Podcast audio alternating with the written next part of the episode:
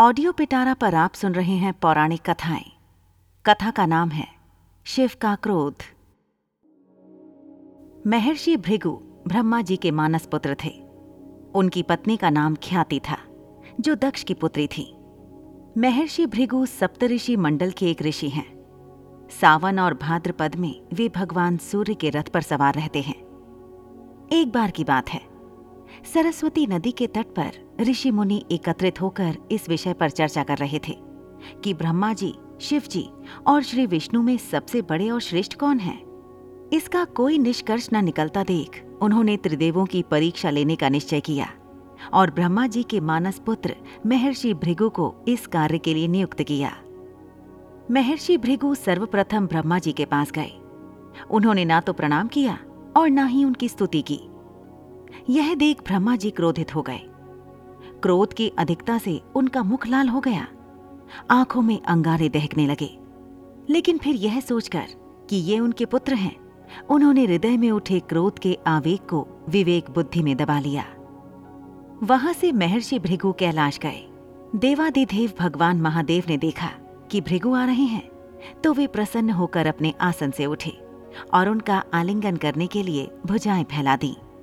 किंतु उनकी परीक्षा लेने के लिए भृगु मुनि उनका आलिंगन अस्वीकार करते हुए बोले महादेव आप सदा वेदों और धर्म की मर्यादा का उल्लंघन करते हैं। दुष्टों और पापियों को आप जो वरदान देते हैं उनसे सृष्टि पर भयंकर संकट आ सकता है।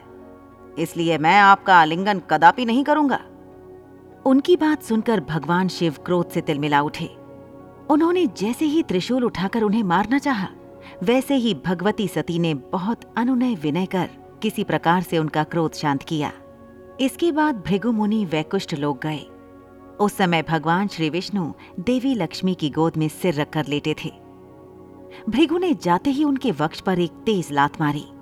भक्त वत्सल भगवान विष्णु शीघ्र ही अपने आसन से उठ खड़े हुए और उन्हें प्रणाम करके उनके चरण सहलाते हुए बोले, भगवान, आपके पैर पर चोट तो नहीं लगी? कृपया इस आसन पर विश्राम कीजिए। भगवान, मुझे आपके शुभ आगमन का ज्ञान न था, इसलिए मैं आपका स्वागत नहीं कर सका। आपके चरणों का स्पर्श तीर्थों को पवित्र करने वाला है। आपके चरणों के स्पर्श से आज मैं धन्य हो गया। भगवान विष्णु का यह प्रेम व्यवहार देखकर महर्षि भृगु की आँखों से आँसू बहने लगे। उसके बाद वे ऋषि मुनियों के पास लौट आए और ब्रह्मा जी, शिव जी और श्री विष्णु के यहाँ के सभी अनुभव विस्तार से कह बताए। उनके अनुभव सुनकर सभी ऋषि मुनि बड़े हैरान हुए और उनके सभी संदेह दूर हो गए। तभी से वे भगवान विष्णु को सर्वश्रेष्ठ मानकर उनकी पूजा अर्चना करने लगे। वास्तव में, उन ऋषि मुनियों ने अपने लिए नहीं, बल्कि मनुष्यों के संदेहों को मिटाने के लिए ही ऐसी लीला रची थी। ऐसी ही इंटरेस्टिंग किताबें कुछ बेहतरीन आवाजों में। सुनिए सिर्फ़ ऑडियो पिटारा पर। ऑडियो पिटारा सुनना ज़रूरी है।